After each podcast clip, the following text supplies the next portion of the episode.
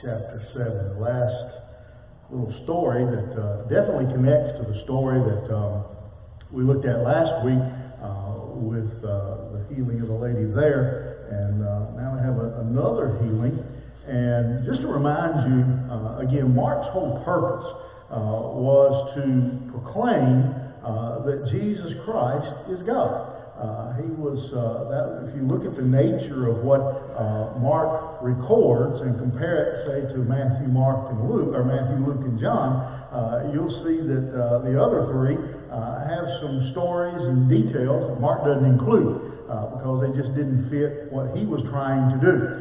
he was mainly writing to a Roman audience, not a Jewish audience, and was writing to those again the Romans who had all kinds of uh, gods. You probably remember some of your uh, mythology lessons in school. Uh, and the Romans had all kinds of gods that they worshipped. They had a whole, uh, they had a K&W buffet line of gods. Whenever they, uh, if they needed this, they'd pray over here. If he didn't answer, they'd pray over there. And uh, they'd just pick a god.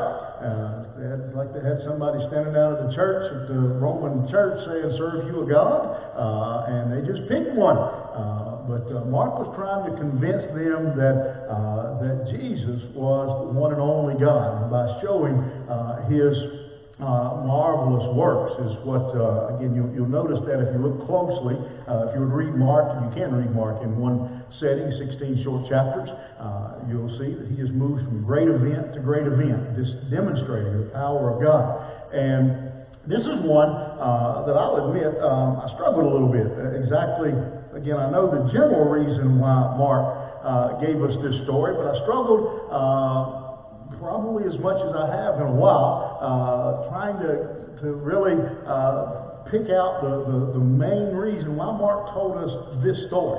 Uh, and to be honest with you, it's a weird one. Uh, and uh, I'd like to clean that up. You probably don't want your preacher to tell you it's a weird one, it's a weird one. We'll see in a minute. Uh, it's strange exactly what Jesus does here as he interacts with this man who is deaf. Uh, and uh, so we'll uh, look at that and uh, hopefully we can uh, make some sense of this story and uh, we'll learn a little something as Jesus helps this, this hurting man.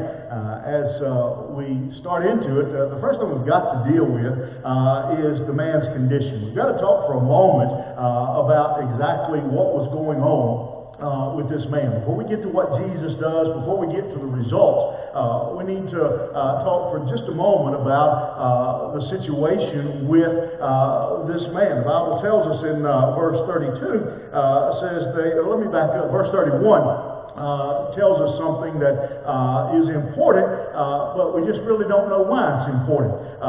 Jesus, if, if Jesus did the equivalent of if we left here uh, going to Charlotte and went through Salisbury to get there. Uh, as he traveled, uh, he goes kind of in a horseshoe uh, and takes the long way around. Uh, what we don't know uh, is what all happened in that extra uh, little journey. He took what was probably about a 20 mile journey and made it into about a 120 mile journey. and I, am pretty sure that there were some interesting things that took place there that we don't have recorded in Scripture.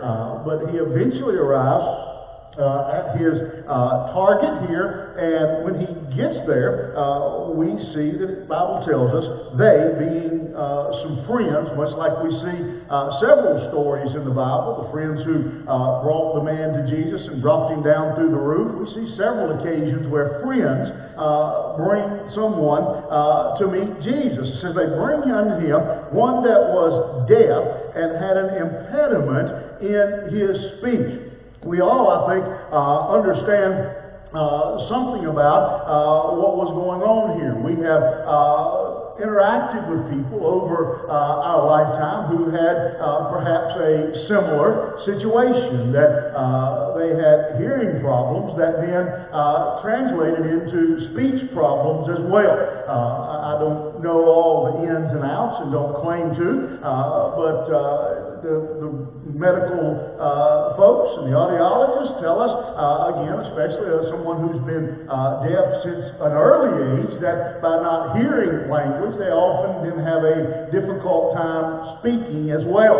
Uh, and so this man is uh, in that uh, condition. His, and this was uh, a, a, horrible uh, handicap. Uh, it would be today, especially was in those days. We today we again I, I don't want to minimize it by any stretch of the imagination, especially considering I don't hear well. but um, uh, we know uh, common sense uh, tells us that we have made advances. We have uh, hearing devices. We have surgery. We've developed sign language. Uh, we have uh, abilities and things to help someone who might find himself in this condition. This man was cut off from society. This man was separated. He was uh, in his uh, own world. They were uh, they were uh, considered a, uh, people like this were considered to be uh, in a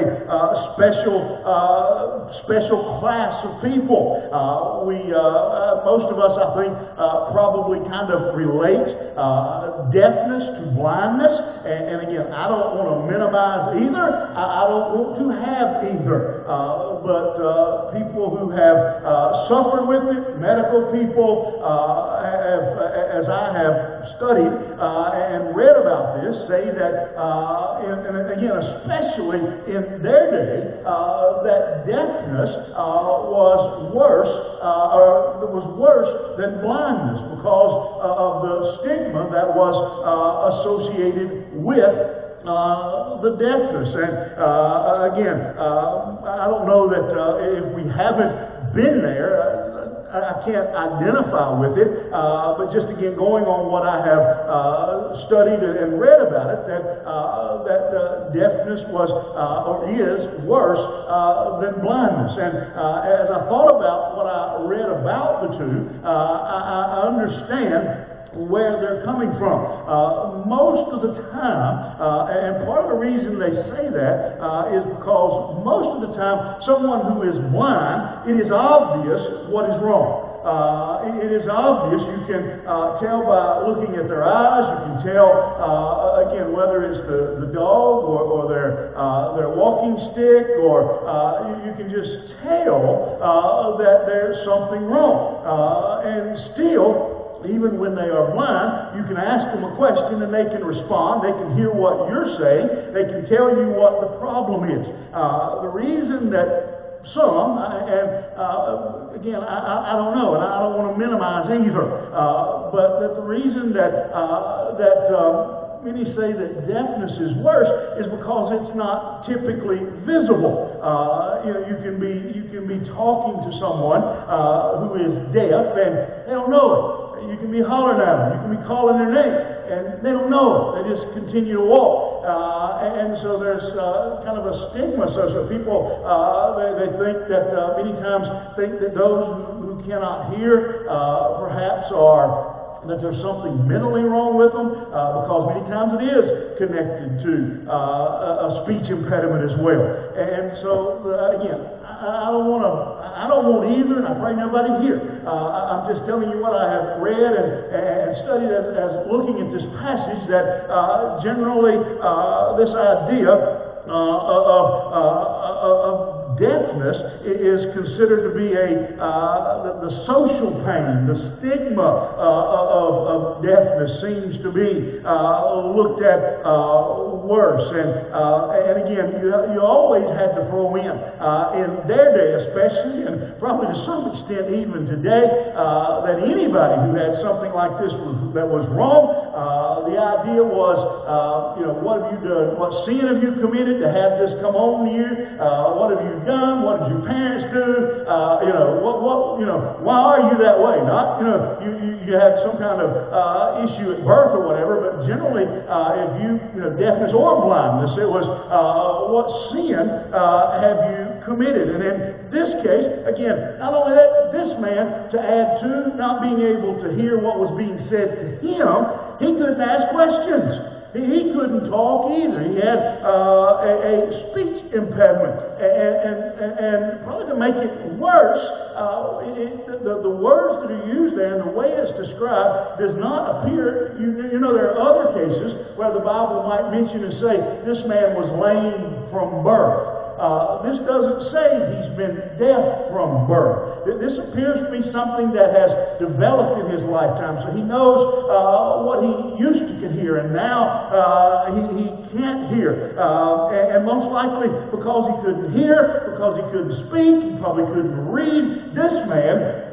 was isolated and cut off from society. Uh, and uh, the, the truth of Scripture, ultimately. This man couldn't go into the temple uh, and, and hear uh, the Word. He couldn't hear about the Messiah. He couldn't uh, participate uh, at, at the temple. He was just, again, he was cut off completely from society. And as I said, there were probably a lot of folks who looked and said, well, as much as they did with Jonah when his, when his good friends uh, came around him and, and, asked him, you know, what'd you do wrong? How come you got to, why's God doing this to you? Uh, and so there were those who looked at this man and, and, believed that he, perhaps was uh, a sinner or, or demon possessed, uh, to say the very least. Uh, my point is this this man's situation was pretty much helpless and hopeless.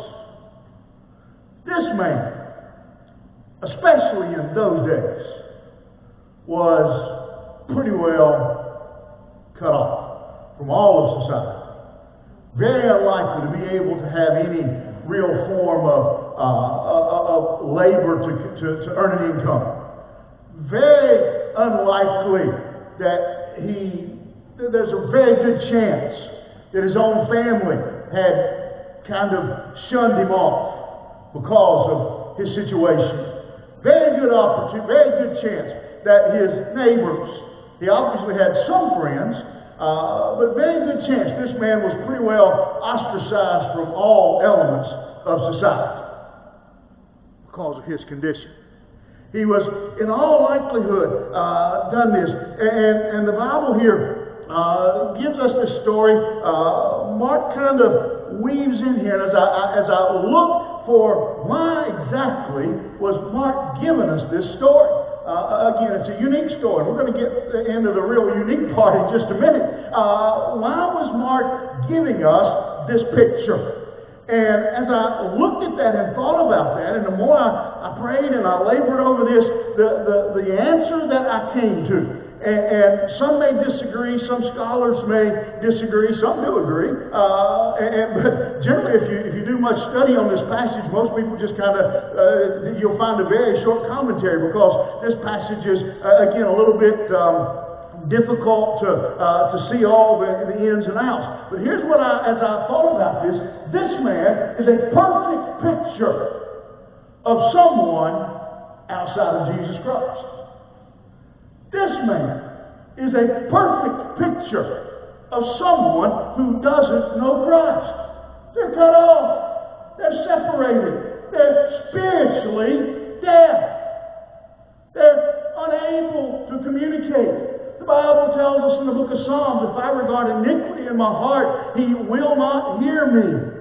They're unable to communicate. We're often guilty in the church as believers of telling people, oh, you just need to pray about it. There's only one problem with that statement. If they're not a believer, if they're not a child of God, the only prayer God hears from that person is a cry for salvation. This man represents someone without Christ, someone outside of Jesus, someone who is cut off from all that is good and all that is right. This man was helpless. This man was hopeless. Think about it.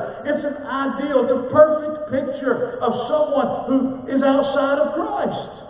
This man was outside of society. This man was outside uh, uh of the network uh, uh, of everything good that was going on. He didn't go to the concerts in the park. He didn't go to the, uh, to, to the church services and hear the preacher. He was isolated and cut off And, and the picture I want you to gather this morning is I want you to understand, and, and, and, the church so desperately needs to understand this in our day and age. We need to understand and recognize this truth. Our lost friends are not good people, just kind of misguided. They are lost without Jesus Christ.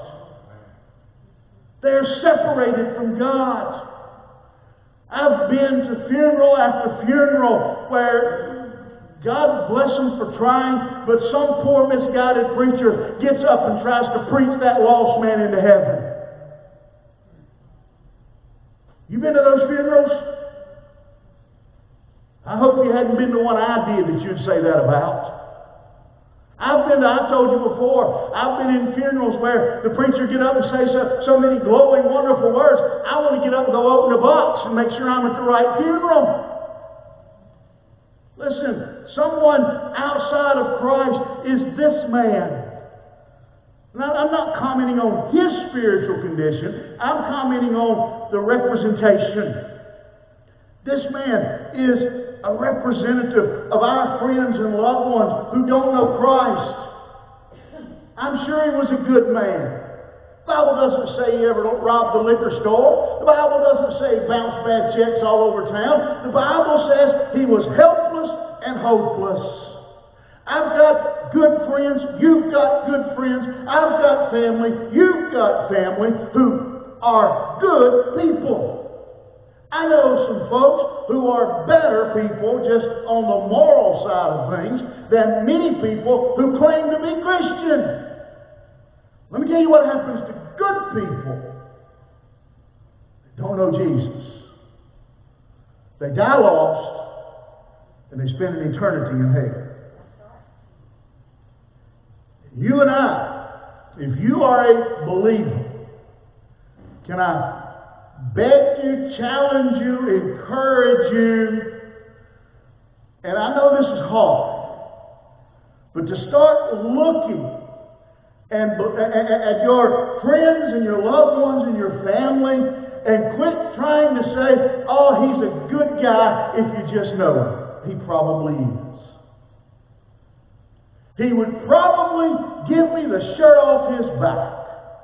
He would probably come help me change a flat tire beside the road. He would probably let me stay in his house if I was homeless. But he doesn't know Jesus.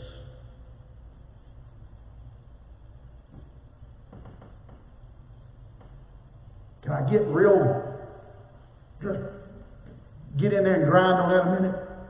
Folks, we need to look at our own family our own children, grandchildren, brothers, sisters, mothers, fathers. And they may have gave you life. Maybe your children who will choose your rest home. And you want to think the best of them. And I hope they're good people. I hope they're honest. I hope they work. I hope they're good to their spouse. I hope they're good to their children. But if they don't know Christ, friends, they are lost and they need Jesus. There's no way to slice it. You can't clean that up. You can't make, listen, and it is what it is. This man, there's no indication he was anything other than a good man. But his condition made him helpless and hopeless. Got a lot of good people. Family, friends, co-workers who are helpless and hopeless because they are spiritually blind and deaf. They do not know Christ. Which brings us to the second point in this story. Look what happens. You have the man's condition, but then look what uh, you see. His friends didn't just say, well, like, like a lot of times we do things, you know how we often do. Uh, we often look and say, somebody ought to do something. Somebody ought to do something. Kevin and Jack are sitting over here. They, they, they've worked in grocery stores. Kevin's like, Kevin's older than Food Lion. He goes back to Food Town. Yeah. That's how long he's been there. Yeah. And I'll guarantee you, both of them have watched, and if you've paid attention, you've seen this. I, I, I saw it delivering bread. I saw it happen on numerous occasions. Somebody would come in the front door of the store, and that mat laying there, it'll get kicked over, and it'll be rolled up. And people will walk in the store. Kevin, I'm down. It happens all the time, doesn't it? They'll walk in the store, look back at it, and keep walking. Won't even take the time to kick it over. Oh, listen, nine times out of ten, you don't have to get down there and straighten it up. Not asking you to sweep it. Just give it a good kick. It'll flop back down where it goes. Somebody else will get it. Somebody else will do it. Somebody ought to do something. I wouldn't even be surprised, Kevin, Jackie both probably tell us there have been times in, in, in, their career where somebody came to them and said, hey, that rug's flipped over. You need to go fix it. Wouldn't kick it over on their own. Notice what this passage says. They bring unto him one that was deaf and had an impediment in his speech, and they beseech him. I said last week, we don't use that word besought, beseech very often. We've used it twice here in about three verses. They beg him to put his hand on it. They beg him to put his hand on it. Listen to what happened. We described this man's condition. He is helpless and he is hopeless. You understand that this man in his condition, in all likelihood, didn't even know Jesus was in town. This man, in all likelihood, did not even know that healing was right over there. He'd never heard about Jesus. He'd never heard about his miracles. He hadn't heard that Jesus was in town. This man, in his condition, didn't even know that help was available. As far as he knew, he would be deaf till the day he died. He had no comprehension that help was available, that help was just right over there. He didn't even know Jesus was in town, in all likelihood. Perhaps he did. But it's, it's highly unlikely. How would he have known? Even if you say, well, they would have seen him. Okay. He wouldn't know him. Never heard about him. This man is helpless and hopeless with hope and help just outside his front door. The only chance this man had for a future, the only man this chance, uh, chance this man had was for they, and I always get nervous when people start talking about they.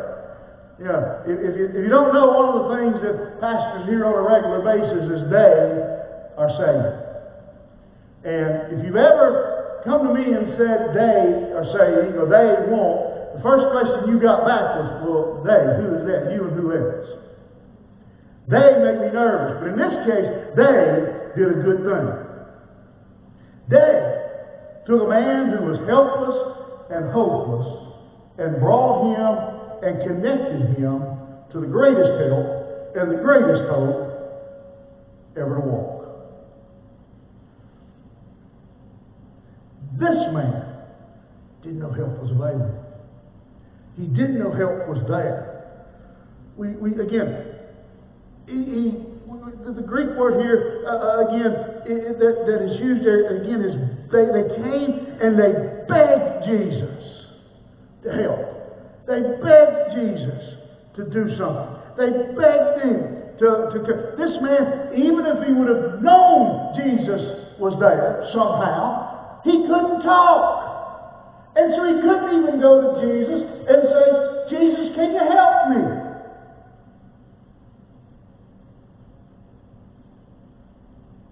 Are you, are you tracking with me this morning? Do you understand the condition of your lost loved ones and your lost friends?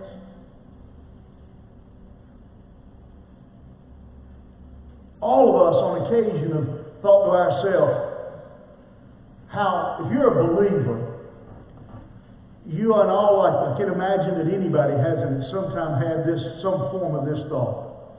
As sweet as it is to be saved, as wonderful as it is to be a child of God. I can't imagine why anybody wouldn't want to be saved. You ever thought that? I just can't imagine why anybody wouldn't want to know Jesus. Let me ask you a question. Your spouse, you like him? Don't answer that.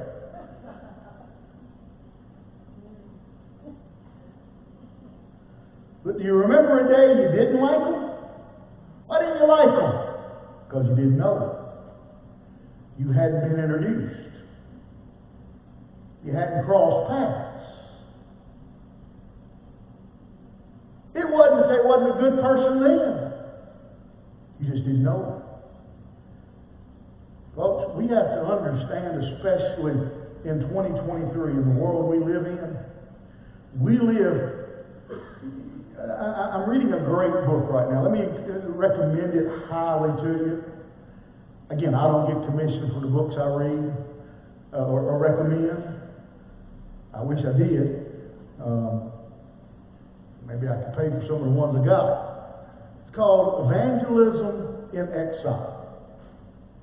And the whole point of the book is talking about the fact that as believers, we're in a foreign world. We're living in a different world than many of you in here grew up in.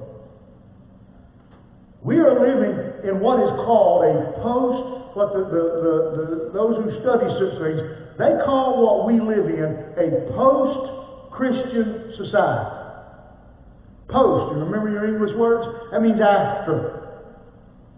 We don't live in a Christian society anymore. We live in a post. We used to, most of us grew up in a Christian society, but we've grown out of it. We live in a world that's not Christian anymore. We live in a world where Christian morals and Christian ethics and Christian beliefs, Christian systems are not the normal and are not accepted. We live in a world where you have to decide whether or not you are a boy or a girl. You have to, we live in that kind of world. You and I need to understand that our friends and loved ones, it, most of them, it's not that they're just simply saying, I don't want anything to do with Jesus. I know there's some like that. Don't get me wrong. Most of our friends, our family, our co-workers are not shaking their fist in the hand of God saying, I don't want anything to do with God. Go away, God. I don't believe in that. Just get away from me. Most of them, be honest, and, and it may be hard for you to accept because you've heard it most of your life. But many of them are like this deaf man. They've never heard. I know some of you are saying that's not like, yes it is. I told you about our insurance man knocking on doors and asking someone, do you know Jesus? And the lady stood there and looked at him for a moment. He said, I believe he lives down the street there. You see the compassion his friends. They didn't look at him and criticize him because he was deaf, wonder why he was deaf, wonder why he didn't do something about being deaf. They took the man to get his deafness dealt with. We need to quit looking at people trying to understand why they reject Christ, why they're not a Christian, why they don't want anything to do with Jesus, why they don't want anything to do with salvation. Quit worrying about it. That doesn't matter. If I could tell you today, this is why Joe Blow doesn't accept Christ, would that make you happy? Would that change his condition one bit?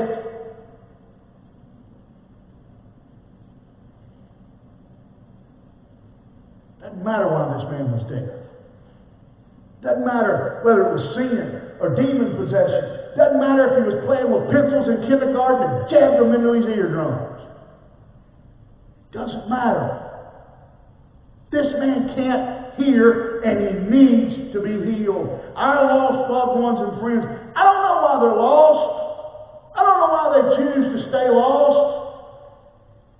I can't answer for that. But what we do have to answer for is whether or not we've been compassionate enough to take them and tell them about Jesus. Then you see the Savior's conduct. It's just our job to get them to Jesus.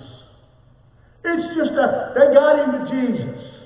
And then Jesus, it's a unique story that Jesus takes him aside. Now, to my knowledge, it's the only place where we see something like that happen. I don't know, is Jesus being compassionate to the man? He's already been embarrassed enough. Did he just not want to stir up a great big crowd? He, didn't want to be a, didn't want healing to be a sideshow. But he takes the man aside. And he puts his fingers in his ear. And I will tell you that the Greek word that is used there for put his fingers in his ears is jam his fingers in his ears. Mm. Jammed them in his ears. It gets worse. He spit and touched his tongue. Yeah, it is what it is. Pooey and laid his hand on his tongue. I see some of you sitting here going, I'd just soon not be able to talk. I know some of you are germaphobes. Some of you are thinking, I'd just soon just stick your fingers in my ears and we'll leave the speech for later. But he spits on his hand and he touches his hand, touches his tongue. He looks up to heaven and sighs, and he says unto him, Ephphatha, that is, be opened. And straightway his ears were opened, and the string of his tongue was loosed, and he spake plain, and he charged them, no one should tell, they should tell no man, but the more he charged them, so much the more a great deal they published it. Look at the healing. I want you to understand a couple of things about what happened here. Oh, Jesus was the healer. Man's helpless and hopeless. His friends bring him to Jesus. But can I point out something to you? This man had to cooperate in his healing. If I walked up to you and I started toward your noggin, like this. You'd probably jump back, wouldn't you? Swat my hand, something. That'd probably get your attention. Of course, now, most of you in here old enough to know about Wet Willie's spent an infinity here. I'd rather do that and stick it on my tongue, but that's a different story for a different day. But, not only that, pooey, Stick out your tongue.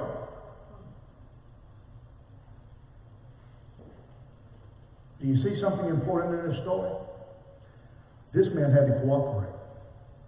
His friends brought him there, but he had to make a choice. He had to make a decision.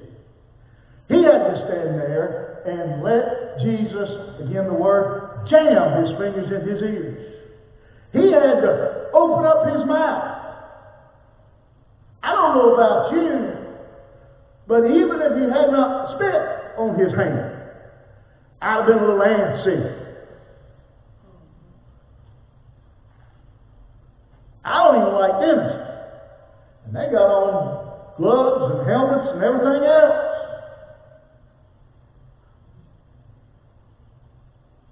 Pooey. This man had to cooperate. He had to be part of it. He had to be willing. Listen, here's something that I, you, need to understand. I've been mainly speaking here to believers about getting their friends to Jesus. I want you to understand something. Hear me well this morning. If you're in this room, if you're listening to us online, and you don't know Jesus Christ, I can drag you to church every day of the week from now till Jesus comes. I can drag you in. We'll bring you in here. We'll let you sleep here. We'll let you stay here. We'll let you eat here. You can sleep here. You can stay here. You die here, we'll bury you here. But somewhere along the way, you've got to decide to let Jesus do his work. We'll pray for you. We'll preach to you.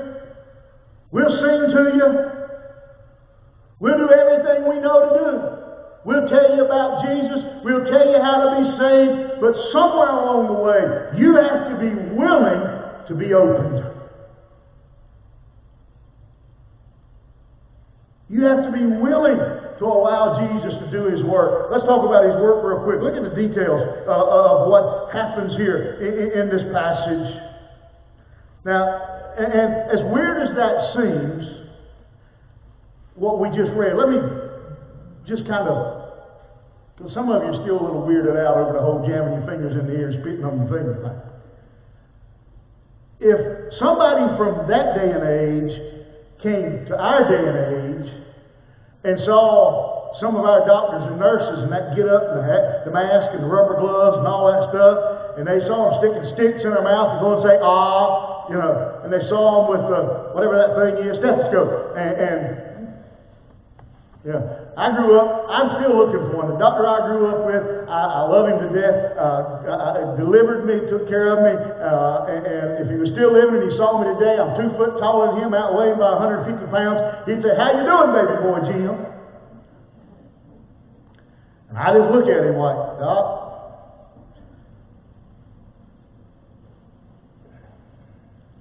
but I'm still looking for one.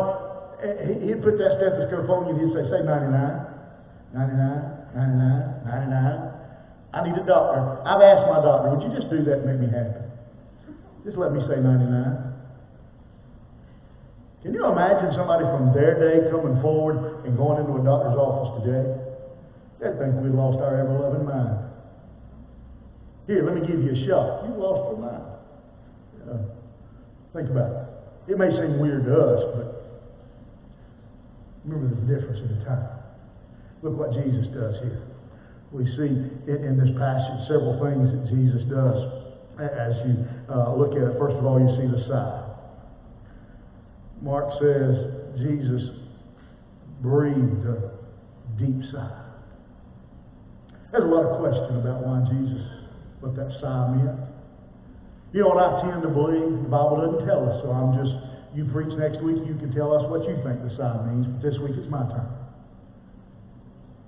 I believe the sigh was Jesus' broken heart over the condition of this man. I believe Jesus was groaning in his soul, in his spirit, at this man. And the effect, of, listen, I'm not saying the man was a sinner, but I am saying that the deafness and the speech impediment was ultimately the effect of sin, of downfall of man all the way back to the Garden of Eden. Jesus was brokenhearted, I believe, and groaned at this man's condition. I tell you something this morning. Jesus, I believe, still today is groaning over the condition of lost man.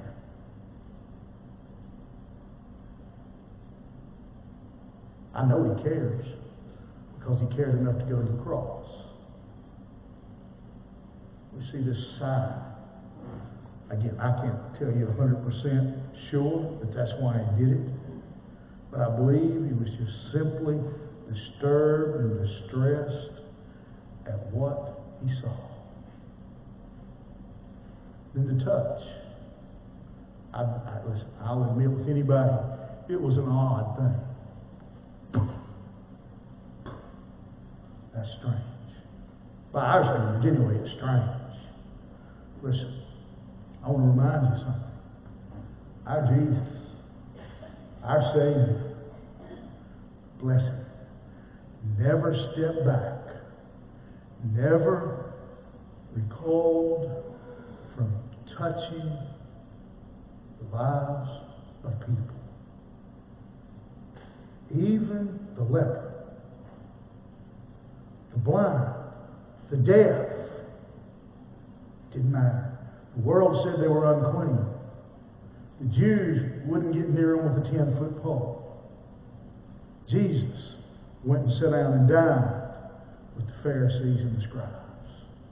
Oh, if his church, if his people would only have a little bit more of that attitude towards the lost and the dying and the hurting. You see his touch. You see the word. Yes. Ephphatha, be open. Be open.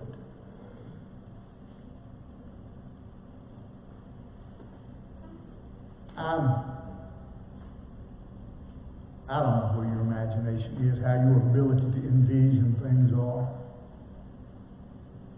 But will you humor me for a moment? I can see Jesus and that man standing there, and those words, almost like you might see God through in a cartoon, be open. And those words coming out of Jesus' mouth. And simultaneously going in those ears. Into that brain. And I can see that brain fire. I, can you see it? Can you see those hammer and anvil in the ears, the eardrums? Maybe the seeing those eardrums come back together and be whole. Can you see that tongue? The Bible says the string was taken off. I can see the tongue tangled up and, and twisted up, and all of it just lays down. At the simple word. And Ephphatha, be opened.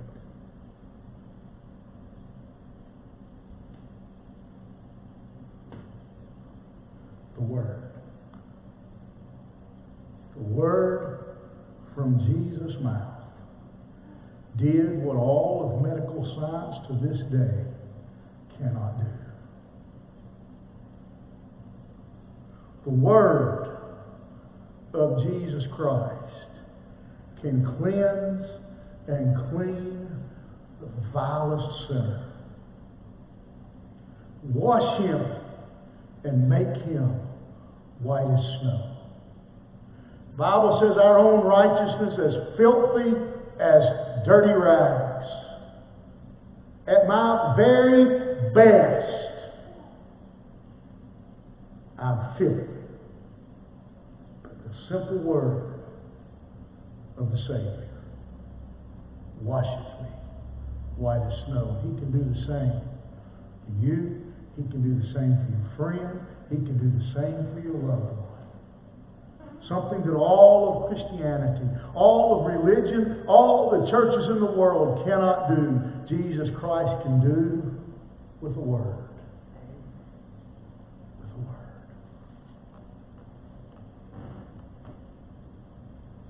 Look what the Bible tells us then in verse 37. And were beyond measure. The crowd, confession. Look what they say about Jesus. The crowd's confession, they were beyond measure. They were out of their minds, is what it says. They were beyond measure astonished.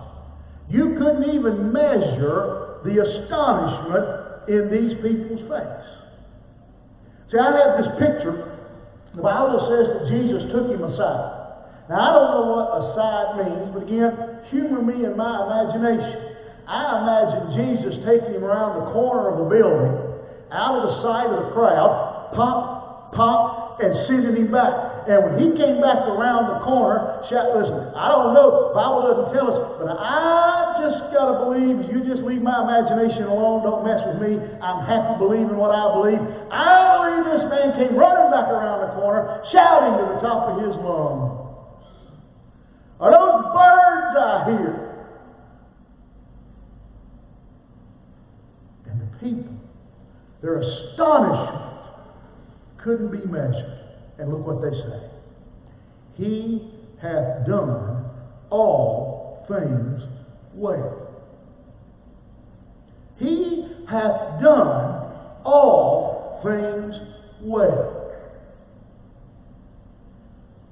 Hear me this morning. This crowd, this multitude of people who had gathered, probably everybody in the village by now, has gathered they had no idea what they were coming to see. Many of them, probably like ambulance chasers today, didn't have any idea what the wreck was about. They just wanted to see. saw the crowd gathering, they went and gathered.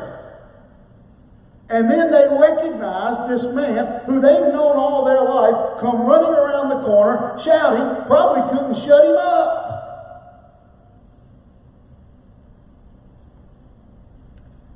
And you couldn't measure their astonishment. And to a man, they say, He has done all things well. Humor me a little more. When that man came back around the corner, shouting at the top of his lungs, going, Somebody say something. I just want to try out my new ears. They had to do one or two things. And we've seen both done. There were times, and we've talked about them as we've journeyed through the Gospel of Mark, when Jesus healed, when Jesus did great miracles, and the audience there said what? He does this by the power of Beelzebub.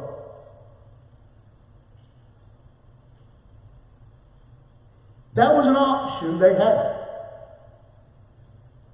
I suppose they could have said, it's a fluke.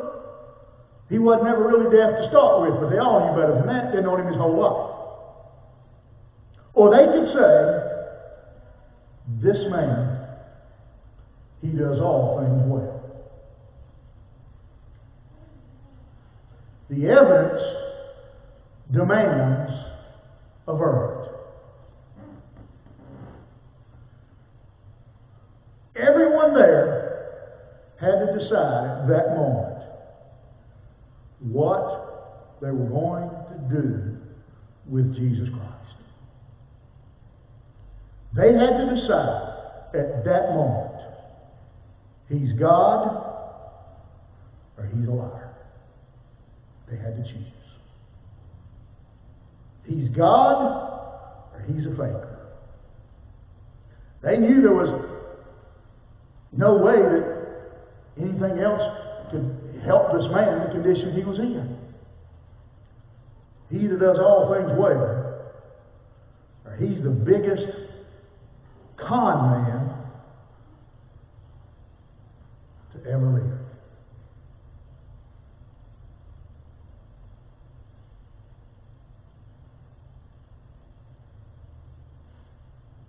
You my friends, have to make a decision about Jesus Christ. He that does all things well or he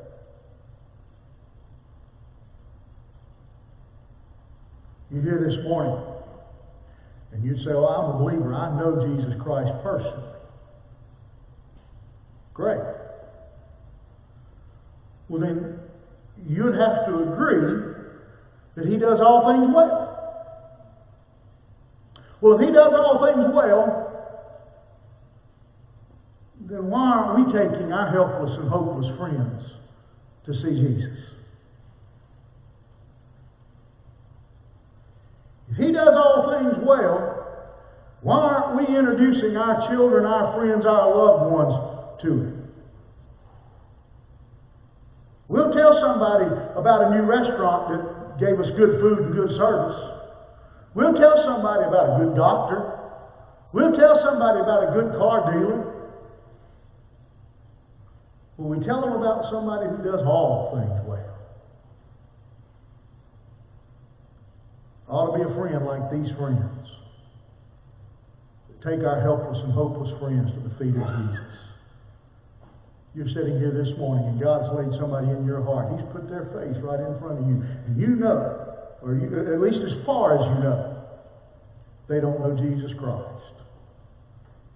Can I ask you, what have you done to get them to Jesus? But more importantly this morning, you're sitting here and you're like the deaf man. You came in this building, you joined us online, and you're helpless and hopeless. You don't know Jesus Christ. If you die today, you're going to die lost. You know you're far from God. I did my very best this morning. I don't know what else I could do but get down on my hands and knees and beg to introduce you to Jesus, the one who does all things well, the one who died on a cross, shed his blood so you can be saved. Now you've got to make a decision. What will you do? Are you like this, this man? Will you open up your mouth? Will you open up your ears? Will you allow Jesus to come in and do his work? Can you imagine how sad a story this would be, knowing what we know? That they, these friends brought this young man to Jesus. And when Jesus reached up to touch his ears, he put his hands over his ears. Jesus reached for his mouth like a child at the dentist. Knowing what we know, wouldn't that be a terrible, terrible story?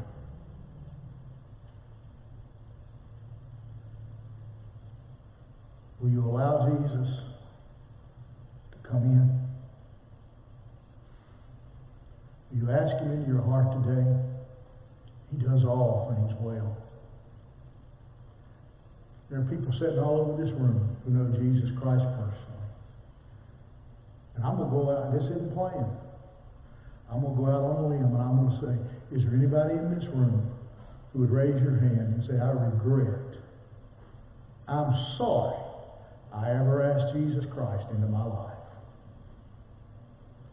For those of you online, not a hand in the room went up. I've never met anybody who said I regret today. He does all things well. Let's pray. Heavenly Father, I come to you this morning. Father, I thank you this morning for allowing us to be here to see this man.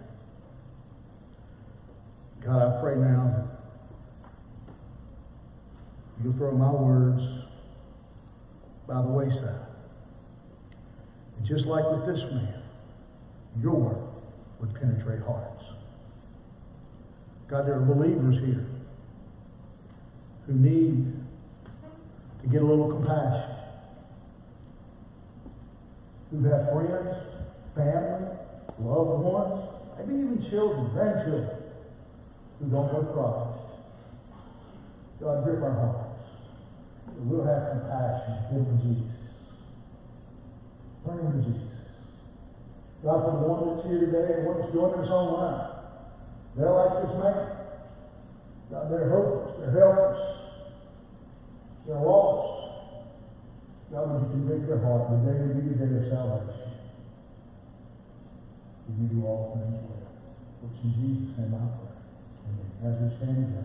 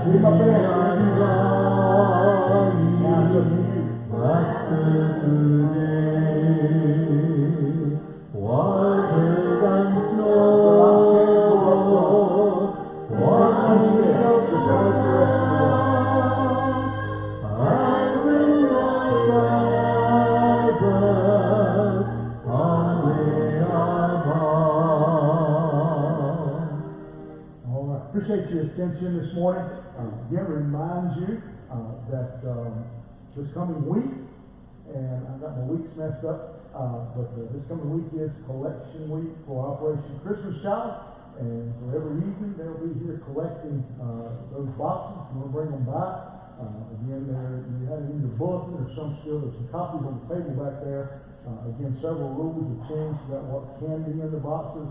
Uh, again, I don't know all the ins and outs, but no candy of any kind. Uh, used to be no chocolate, now it's just no candy. Um, no toothpaste.